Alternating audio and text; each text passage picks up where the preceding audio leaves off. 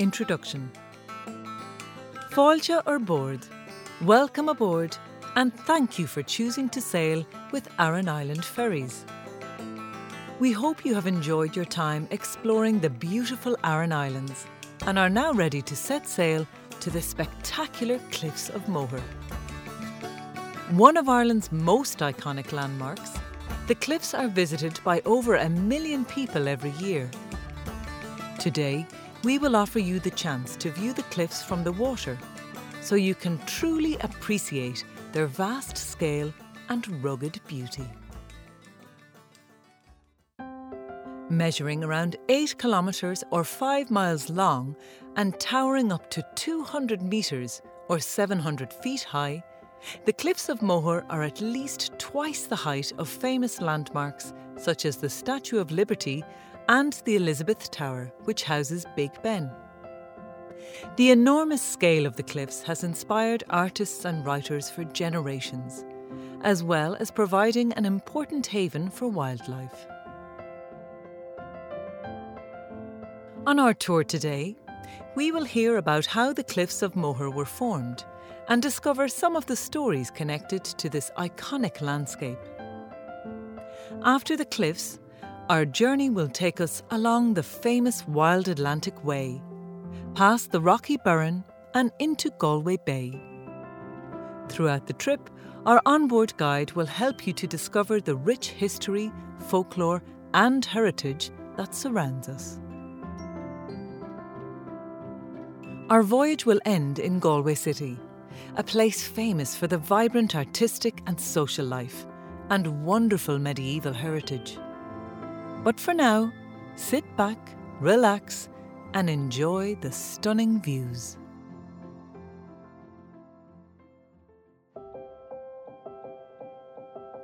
Natural Heritage of the Atlantic Ocean. Throughout our journey today, we will be crossing the Atlantic. From the west coast of Europe to the east coast of America, this ocean covers about 20% of the Earth's surface. Its cold, dark waters crash against Ireland's shoreline every minute of every day, eroding the land to create towering cliffs, intriguing sea caves, and a rugged coastline now famously known as the Wild Atlantic Way. Though the waters can be wild and unpredictable, this part of the Atlantic is home to a wonderful array of wildlife. Between April and August, these waters are frequented by the second largest fish on the planet, the basking shark. These sharks have long lifespans and can grow up to 12 metres or 39 feet in length.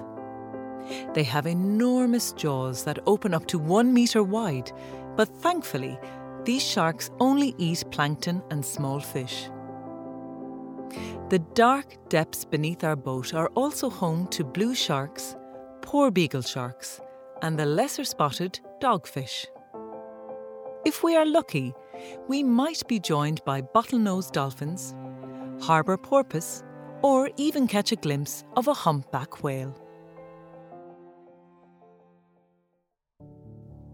Some of the more common fish that can be found in these waters include pollock, mackerel, and sprat.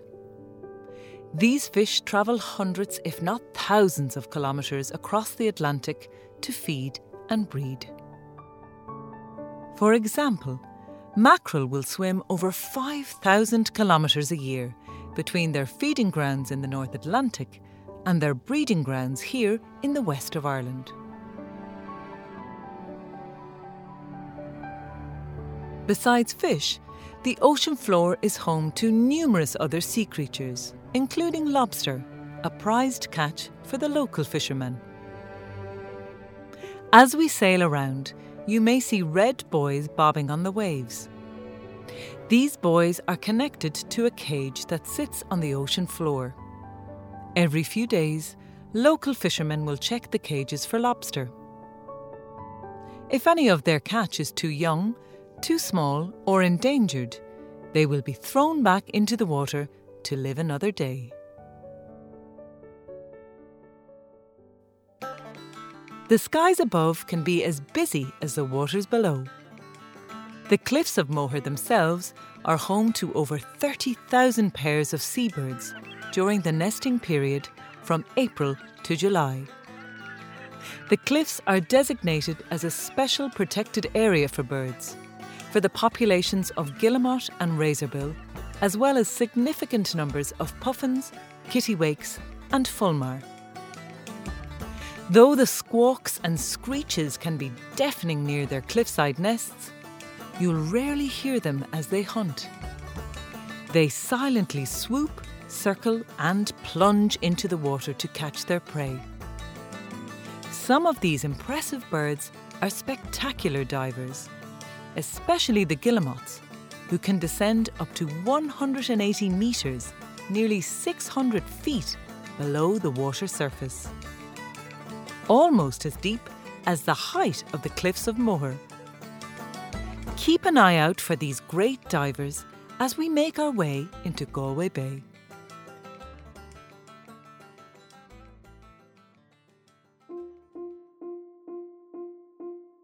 The Aran Islands.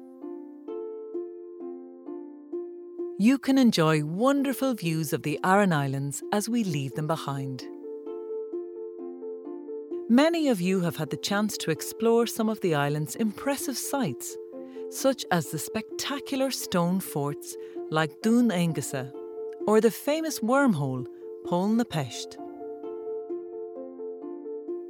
Inishmore is also renowned for its early monastic heritage, with atmospheric ruins of churches and monasteries like Killeany, which was founded in the 6th century by Saint Éanna or Saint Enda. Legend has it that Saint Éanna sailed to the islands on a boat made of stone. When he landed, he began converting the islanders to Christianity and soon set up a school where he taught many of Ireland's best known saints. Over 1500 years later, another boat called Naomh acted as a vital connection between the islands and the mainland during the 20th century. This sturdy ship carried mail and passengers across the water until the 1980s. Now harboured in Dublin, the Naomh Éanna is due to be scrapped. However, locals are currently campaigning to have it restored. In the future, they hope to turn the Éanna into a floating hostel, restaurant, and microbrewery. Though our boat today is similar in size to the Éanna, we can bring passengers from Galway City to the Aran Islands in less than half the time. The next island is Inishmaan, or the Middle Island. It is the least populated of the three Aran Islands and featured as the setting for the playwright John Millington Synge to write his seminal plays The Playboy of the Western World and Riders to the Sea.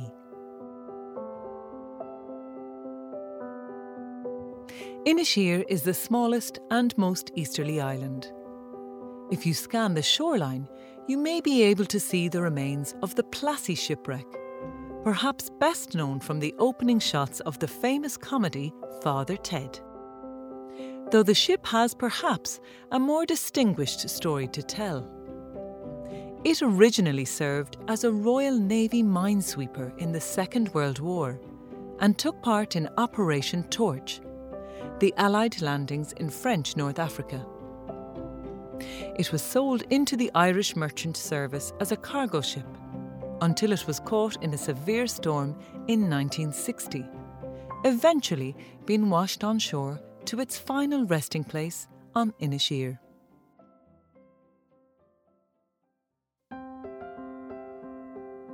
While all three islands are unique and have their own history, they share many similarities. They are all part of the Gaeltacht, a region where the Irish language is predominantly spoken. Even though the majority of people in Ireland speak English as their everyday language, Irish or Gaeilge is the official first language of the Republic of Ireland.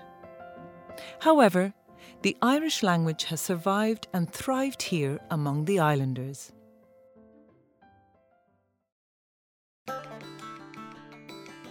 To revive the language, students from the age of 5 to 18 must study Irish in school. To improve their skills, hundreds of students from the mainland descend on the Aran Islands every summer to stay in the islanders' homes and to learn from the native speakers.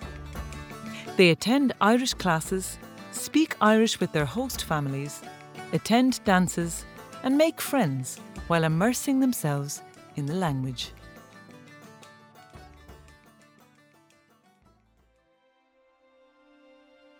the Burren. As we sail, the coastline of one of Ireland's most magical landscapes comes closer into view. This is the Burren, a spectacular place of stone that was formed from the bodies of countless sea creatures that lived around 350 million years ago in a shallow, warm, tropical sea 10 degrees south of the equator before they died, and along with their surrounding sediments, were gradually compressed and compacted into limestone. Over millions of years, the Earth's tectonic plates moved these limestone hills across the equator to their current location, 15 degrees south of the Arctic Circle. The great glaciers of the Ice Age acted as master sculptors, carving and grinding down the once rugged mountains into the more gentle slopes that we see today. While in more recent millennia, the Atlantic winds and waves have added their flourishes too.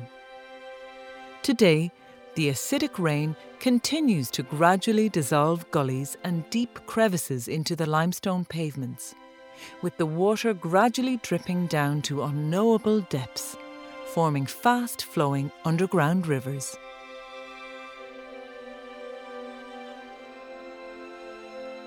The name Burren derives from the Irish Boireann, meaning a rocky place.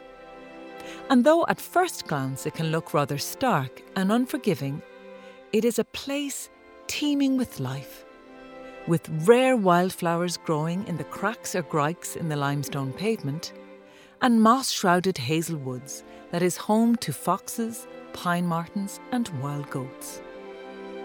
It is one of Ireland's most important habitats with species found nowhere else in Ireland and unique pockets of woodland known as Celtic rainforests.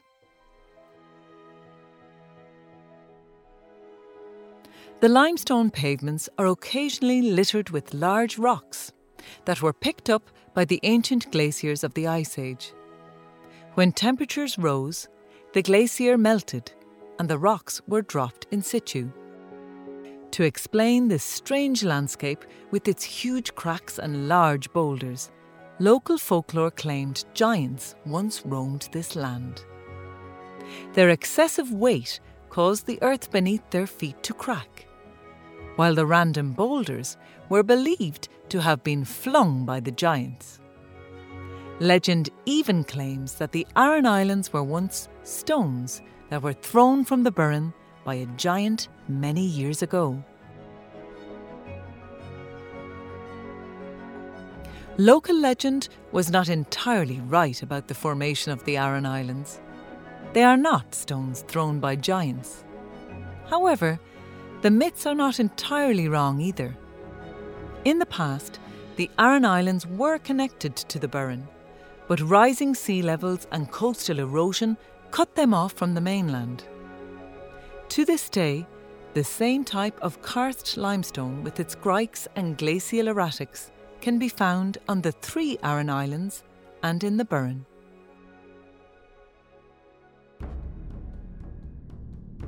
Though some find the Burren enchanting, others were not quite as enamoured by what they saw as a desolate landscape. When Oliver Cromwell's army marched through this area in 1651, his soldiers commented that it is a country where there is not water enough to drown a man, wood enough to hang a man, nor earth enough to bury one.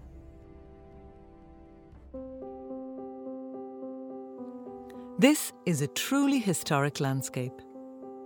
Ireland's oldest known megalithic tomb, Poulnabrone, is one of the most iconic monuments, but the Burren teems with ancient forts and serene monasteries, holy wells, castles, and tower houses, all waiting to be discovered.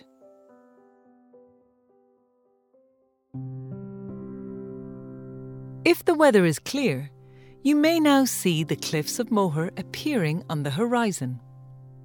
Measuring around 8 kilometres or 5 miles long and towering up to 200 metres or 700 feet high, the cliffs of Moher are at least twice the height of famous landmarks such as the Statue of Liberty and the Elizabeth Tower, which houses Big Ben.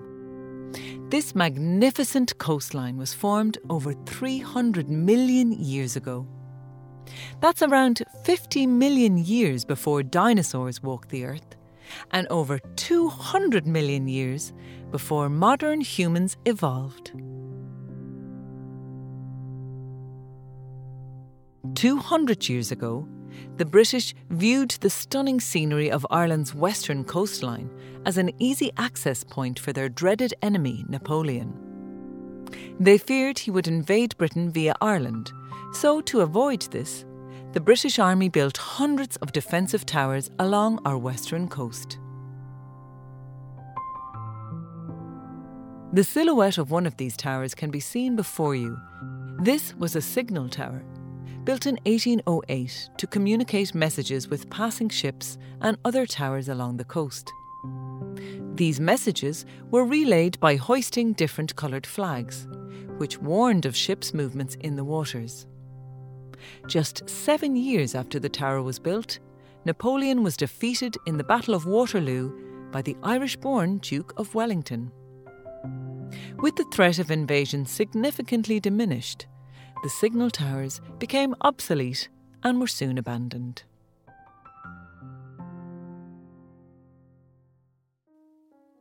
The ruins of the signal tower here at the cliffs of Moher stand in an area commonly referred to as the Hag's Head. This area takes its name from an unfortunate woman called Mal, who had fallen deeply infatuated with Ireland's legendary hero, Cuchulainn. Sadly, Cuchulainn did not share Mal's feelings of love and tried to avoid them at all costs. Not getting the hint, Mal chased Cuchulainn all over Ireland until they reached Loop Head. Here, Cuchulainn was cornered by Mal, but instead of succumbing to her unwanted love, he leapt across the narrow sea stacks towards the cliffs of Moher. Mal tried to follow our great hero, but did not have his balance and agility. She stumbled and fell to her death. As she fell, her face smashed against the cliff, which turned the rock red and gave the area its unflattering name, Hag's Head. Mal's true name lives on in the bay beside the cliffs of Moher, which is called Mal Bay.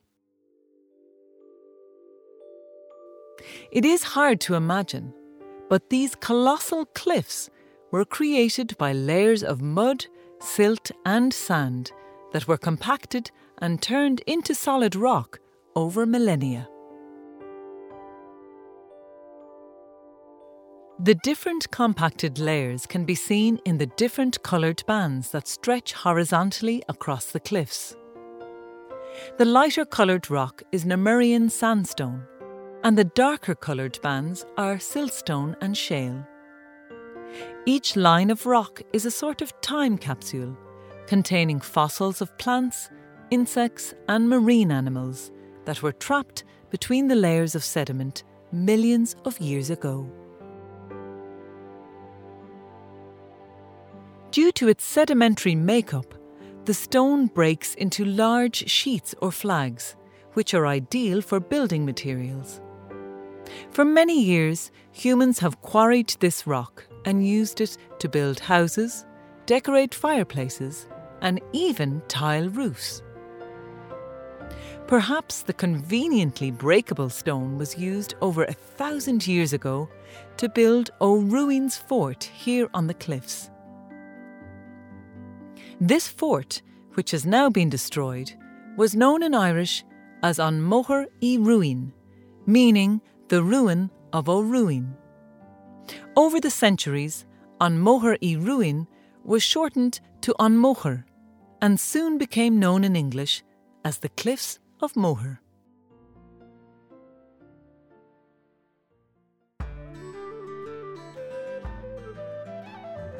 If the Cliffs of Moher look familiar to you, it's possibly because you have seen them before. Their jaw dropping beauty has attracted the attention of artists and directors who have used them in a number of movies, music videos, and TV shows over the past 50 years. For any Harry Potter fans, the Sea Cave featured in the sixth movie Harry Potter and the Half Blood Prince. Standing on a sea stack on a dark, cloudy day, Dumbledore and Harry looked towards this cave which Voldemort used to hide one of his Horcruxes. For those of you who are fans of the 1987 cult classic The Princess Bride, you may recognise the cliffs as the Cliffs of Insanity. It was here that Westley relentlessly chased Inigo, Fezzik, and Vizzini in search of the kidnapped Princess Buttercup.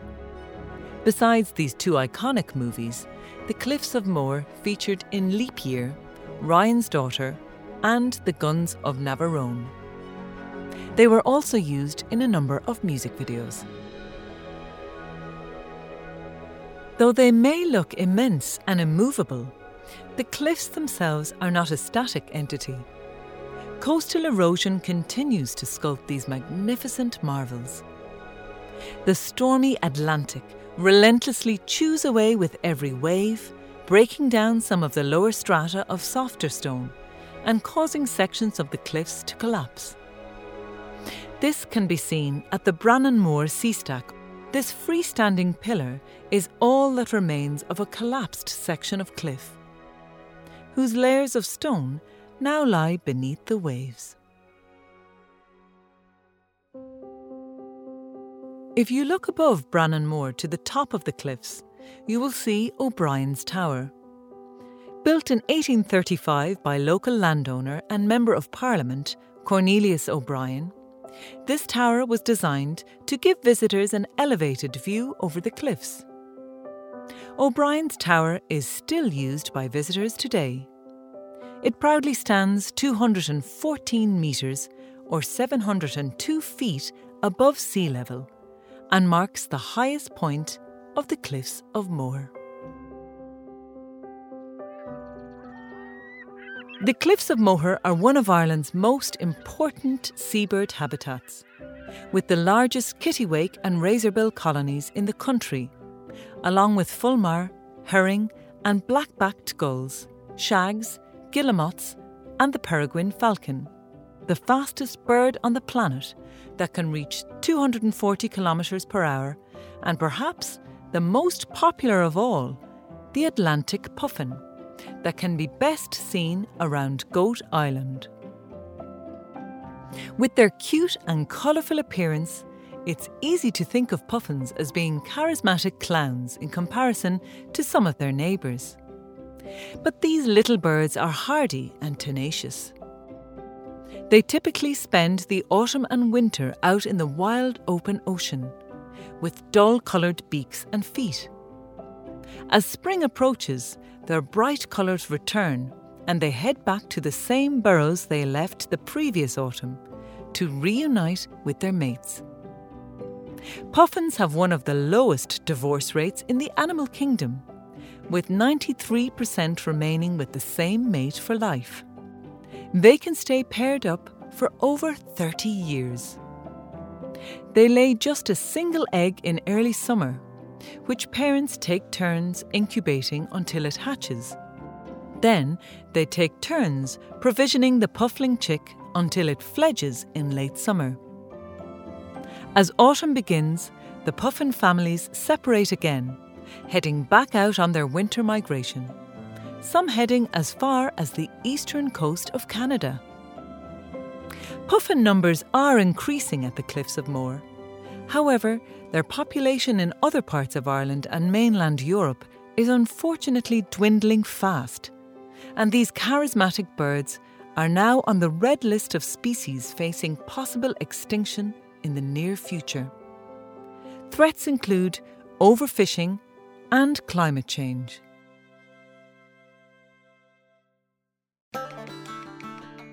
Galway Bay. We are now entering the wide mouth of Galway Bay. Measuring up to 50 kilometres or 30 miles long, this bay has brought thousands of sailors over the centuries to the great port of Galway.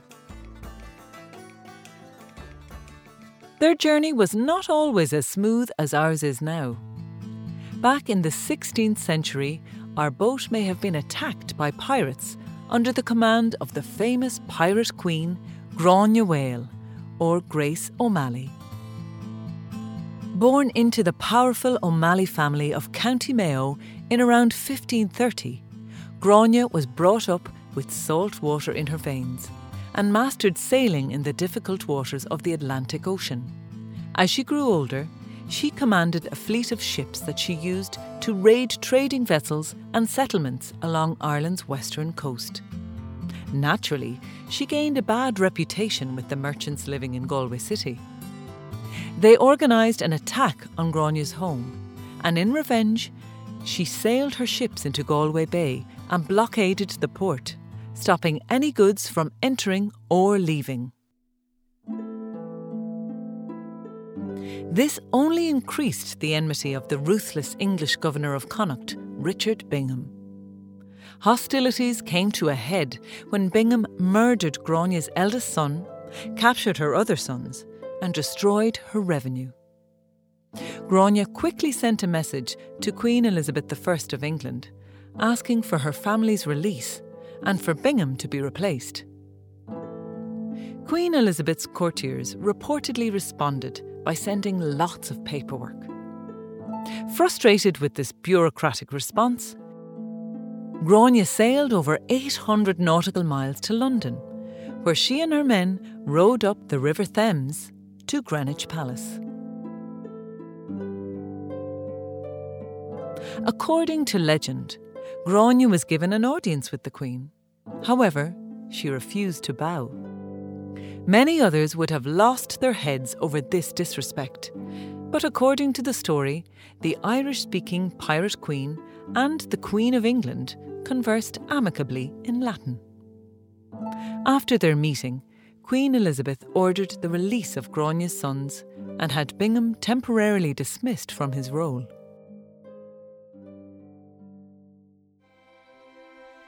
We need not fear Bingham's vengeance or the threat of pirates on the bay anymore. Instead, you are more likely to see another piece of history Galway Bay is famous for its hookers or boats. These traditional fishing vessels are called hookers because of the hook and line fishing technique used by the sailors. They also have distinctive red sails, coloured using a dye derived from tree bark.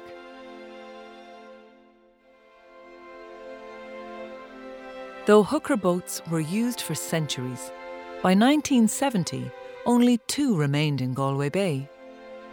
To ensure this traditional craft survived, a revival began, and soon the bay was full of these vessels again. The O'Brien family of Connemara, who own and operate Aran Island ferries, even owns a hooker called An Tónaí. This beautiful boat was built back in 1892 and was used in the 1970s to transport passengers and mail to the Aran Islands, much like we do today.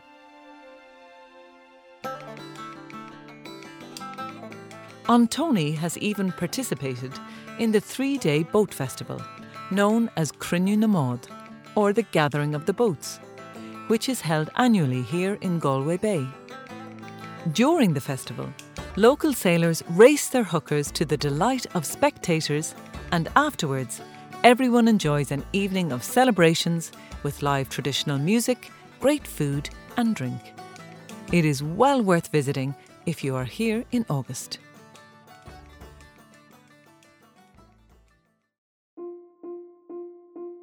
Galway Port and the Claddagh. Before us stands Galway City. Founded in the 1200s, Galway prospered under the control of 13 wealthy merchant families known as the Tribes of Galway. Between the 1400s and the 1600s, the tribes helped to make Galway a vital seaport on the west coast of Ireland. Large ships laden with exotic goods constantly sailed into Galway port, from St. Malo in France, Seville in Spain, Newfoundland in Canada, and even as far as the West Indies. After arriving in the port, much needed goods such as wine, spices, and silks were unloaded, valued, and then sold in the markets. Not all the goods coming in and out of Galway were from such far flung and exotic places. Most of the time, the port was filled with local fishing vessels from the nearby Claddagh village. The people of this village were very different from their well to do Anglo Norman neighbours. They spoke native Irish, not English, and they periodically elected their own king, who upheld their unique laws. The men of the Claddagh were renowned as great fishermen and often sailed their hookers in Galway Bay. One of their boats did not raise the traditional red sail, but rather a crisp white sail caught the breeze and let everyone know that the king of the Claddagh was on board. Excess fish from their catch was sold by the women of the Claddagh, who wore brightly coloured clothes, consisting of blue shawls and red petticoats. They would cry out the name and price of their catch in Galway's port and markets and sing charming songs, including this one. I am a Claddagh boatman bold, humble is my calling. I work and toil from morn till night, in Galway Bay I'm trawling. I care not for the big man's frown, I ask not for his favour. My wants are few, no debts I owe, I live on honest labour. Sadly, industrial fishing trawlers brought an end to the Claddagh's fishing industry. In the 1930s, the traditional thatch houses of the Claddagh were demolished and replaced with council houses to attempt to halt the spread of the deadly disease tuberculosis. Over time, the Claddagh was no longer seen as a distinctive village with its own unique culture and soon became another suburb of Galway. Today, the Claddagh is remembered in the name of a popular gold ring, supposedly designed by Richard Joyce in the 1600s. While Richard was on his way to the West Indies, he and his crew were captured by pirates. Richard was sold as a slave to a goldsmith in Algeria, where he learned to create fine jewellery. When he was finally released, he returned home to the Claddagh and created a ring for his beloved. This ring depicts two hands holding a heart topped by a crown, which is thought to mean, let love and friendship reign. Now known as the Claddagh ring, this symbol of love is extremely popular throughout Ireland. But beware of how you wear it. The ring's position on your hand can tell a prospective admirer if you are looking for love or happily married. Conclusion We are now entering Galway City, a place famous for being the cultural heart of Ireland. When you exit the boat, you are only a short stroll from the famous Spanish Arch, a remnant of the city's once formidable medieval walls. The Arch is a great place to relax and soak up Galway's atmosphere as locals gather here in the late afternoon and evening to eat, chat, and enjoy live music. Beside the Spanish Arch stands Galway City Museum, which gives excellent insight into the area's history. Nearby is the Latin Quarter, where you can discover amazing medieval architecture among the city's renowned restaurants and lively pubs. However, you decide to spend the rest of your stay in Galway, we hope you have enjoyed your trip with us to the Aran Islands and the Cliffs of Moher.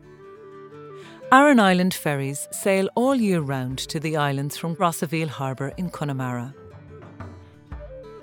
So, if you'd like to hear more great history and see the rugged western coastline again, book your next return journey at AranIslandFerries.com. You can also follow Aran Island Ferries on social media for the latest updates and use the hashtag Aran Island Ferries. From the O'Brien family, the captain, and all of the crew who made today's voyage possible, we would like to wish you the best of luck and say Slán go fóill, which means farewell for now in Irish.